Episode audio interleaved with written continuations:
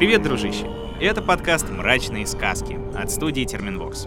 Меня зовут Митя Лебедев, и здесь я собираю предания, легенды и, конечно же, сказки малых и великих народов России. Здесь встречаются и храбрые царевичи, и заколдованные красавицы, и добрые волшебники. Но как-то чаще случается, что попадаются в этих сказках злые колдуны, коварные монстры и жестокие люди. На то они и мрачные сказки.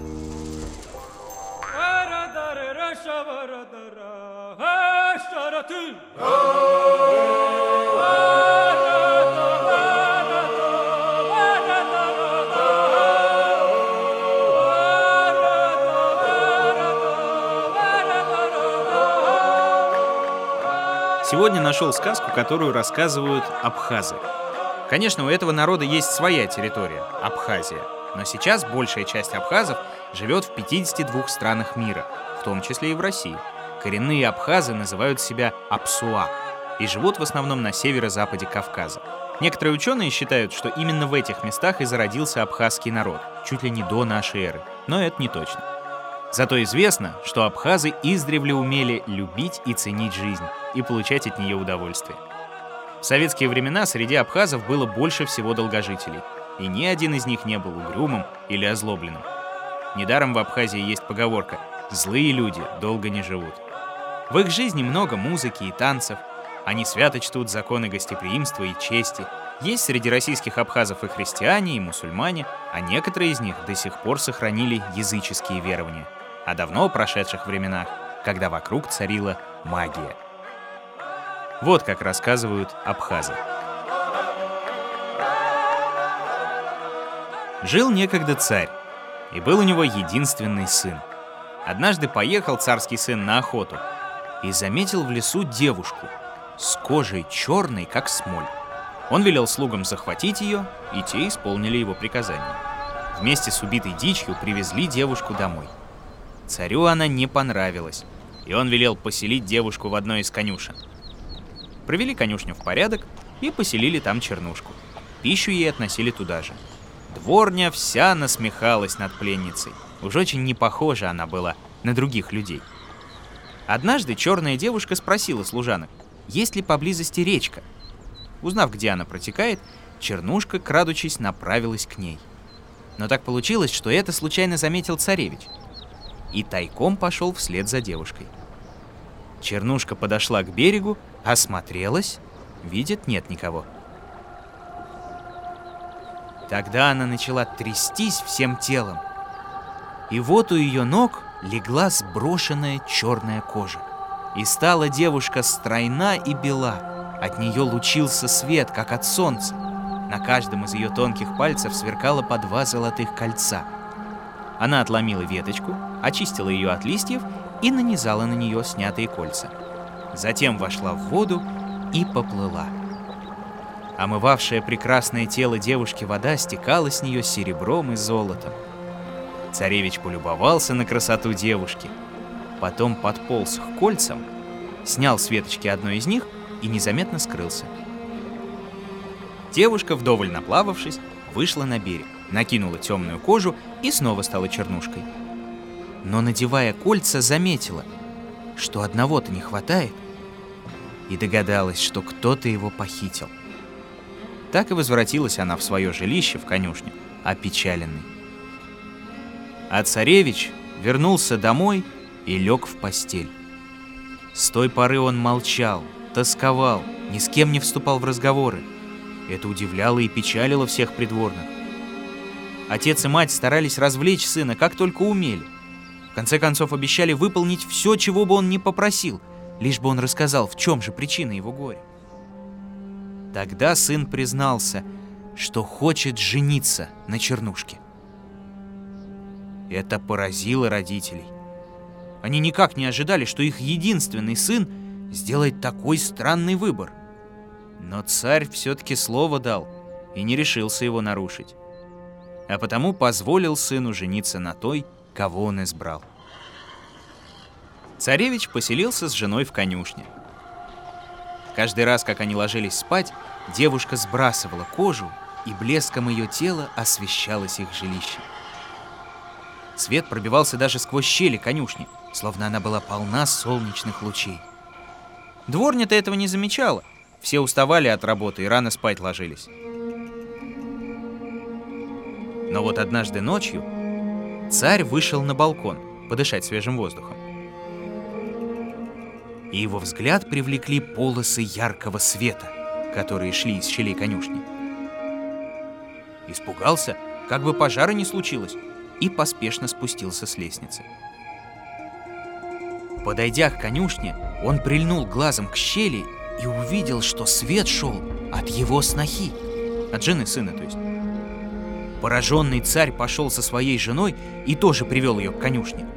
И так же, как и царь, она была очень смущена тем, что такую красавицу они в конюшне поселили.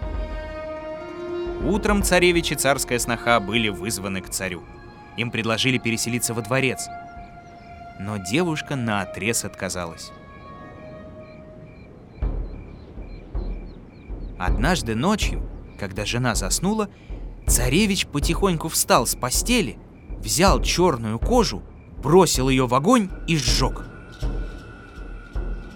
Утром, узнав, что кожа сожжена, жена очень огорчилась, стала упрекать мужа. «Эх ты, черная кожа была мне наказанием. Нельзя было ее сжигать. Ты меня в безвыходное положение поставил». Но после долгих уговоров она успокоилась и согласилась переселиться в царский дворец. А молодой супруг тем временем не раз упрашивал жену сказать, кто ее родители. Но та все отказывалась, отнекивалась и, наконец, назвалась Кудапш-Пха, то есть дочерью Кудапша. Царевич никогда и не слыхал такого имени. Родные и друзья царевича, узнав об этом, стали упрекать его за то, что он женился на дочери какого-то там неизвестного Кудапша. Царевич опечалился. Жена, узнав об этом, посоветовала ему найти более достойную супругу, а ее переселить в другой дворец. Царевич согласился, скрипя сердце, и вскоре женился на дочери соседнего царя. Через три дня новая жена послала своих служанок проведать Кудапшпху. Служанки пошли к ее жилищу, постучались в дверь. Вышли прислужницы Кудапшпхи и спросили, что им надо. Те ответили, мол, пришли проведать бывшую жену царевича. Прислужницы засмеялись, а потом и говорят.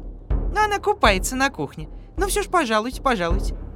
Когда присланные служанки туда зашли, то увидели посреди комнаты огромный котел, полный кипящего молока. А сама Кудапшпха рядом стояла, в одной рубашке. Усадила она гостей, а сама, приникшись, бросила рубашку и окунулась в кипящее молоко. А потом, как ни в чем не бывало, из котла вышла.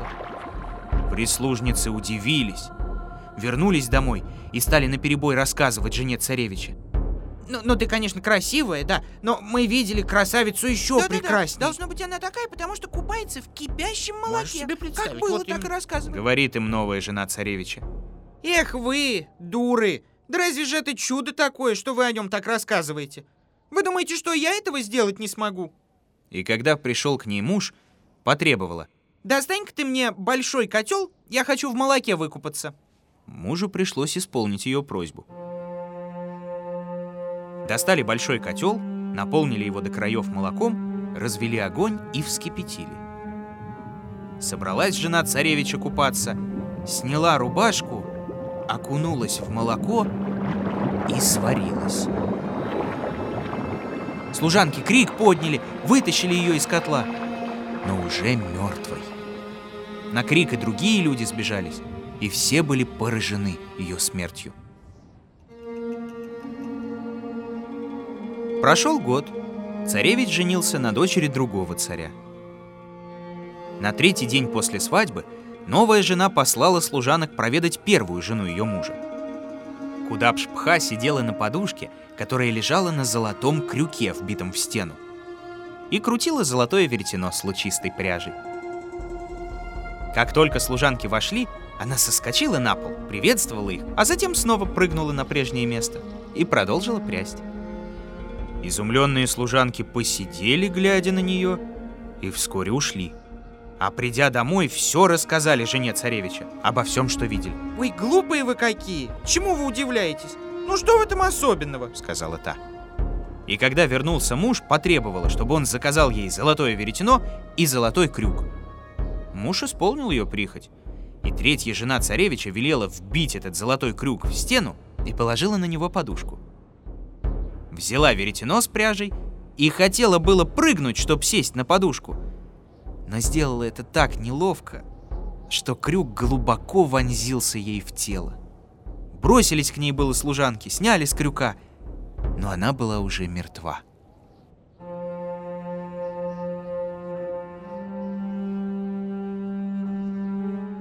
После этого царевич дал себе зарок не жениться больше ни на ком.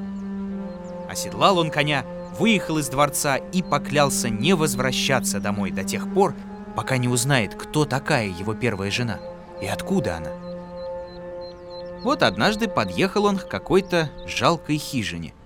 На пороге ее сидела старуха. Вдруг овод укусил коня царевич, конь шарахнулся в сторону и чуть не растоптал старушку. Та испугалась, залепетала. Ой, не губи, не губи, не губи. Знаю я, чего ты от меня хочешь. Сейчас все тебе расскажу, только не губи. Ты хочешь узнать, откуда родом твоя жена. Но это не так-то просто. Вернись домой, отдохни, а потом собери родственников, слуг, всех-всех-всех и отправляйся на охоту. Кровью убитых зверей вымажь своих родных, слуг и себя целиком. И пусть тебя положат, словно мертвого, с шашкой поверх груди, на носилке. Прикажи отнести тебя домой и положить у входа в покое первой жены. А ей надо сказать, что тебя нечаянно на охоте убили. Тогда с неба спустится золотая цепь, по которой твоя жена должна будет подняться на небо. Тут уж не мешкай, руби цепь. Если сумеешь перерубить, твоя жена останется у тебя, и ты узнаешь, кто она и откуда родом. Но чтобы тебе удалось перерубить цепь, ты должен крикнуть «Во власти человека и сталь, и золото». Запомни эти слова. Поблагодарил царевич старуху за нежданный совет. Приехал домой, три дня отдыхал и сделал потом все, как ему было сказано. И вот его, обмазанного кровью убитых зверей, завернутого в бурку, принесли домой и положили у порога дворца, где жила первая жена царевича. Слуги рассказали ей, что царевич погиб на охоте. Она выбежала во двор и подняла глаза к небу. Ты, кому служат звезды, ты, чьи отец и мать солнце и луна, услышь мою мольбу. Наказание, которому ты обрек меня, уже стало свыше меры. Пожалей меня и помилуй. И вот с неба спустилась золотая цепь. Кудапшпха хотела было схватиться за нее, но тут царевич откинул бурку, вскочил и крикнул заклятие. «Во власти человека и сталь, и золото!» Разрубил цепь он с этими словами, и она растаяла, как солнечный луч. Тогда только Кудапшпха созналась, что она дочь Аерга, повелителя огня и покровителя воинов. Обрадованный царевич обнял дочь Аерга, повел ее в прежний дворец, и зажили они снова в мире и согласии.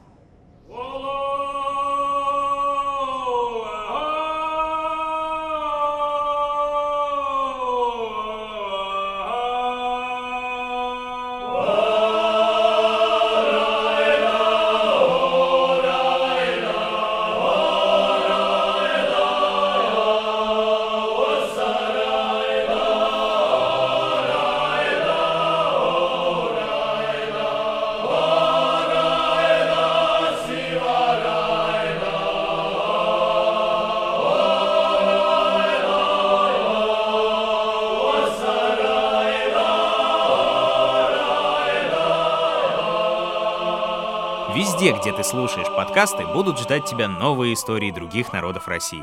Но это если ты, конечно, подпишешься на мрачные сказки. Например, в мобильном приложении на сайте SoundStream, а также в Apple и в Google подкастах, на Кастбоксе, Яндекс Музыке и на YouTube.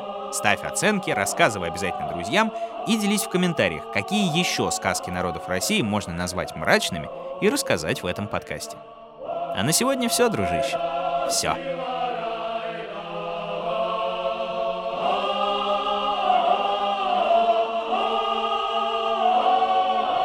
Находил и читал сказки Дмитрий Лебедев. Собирала их в звуки и украшала Ольга Лапина.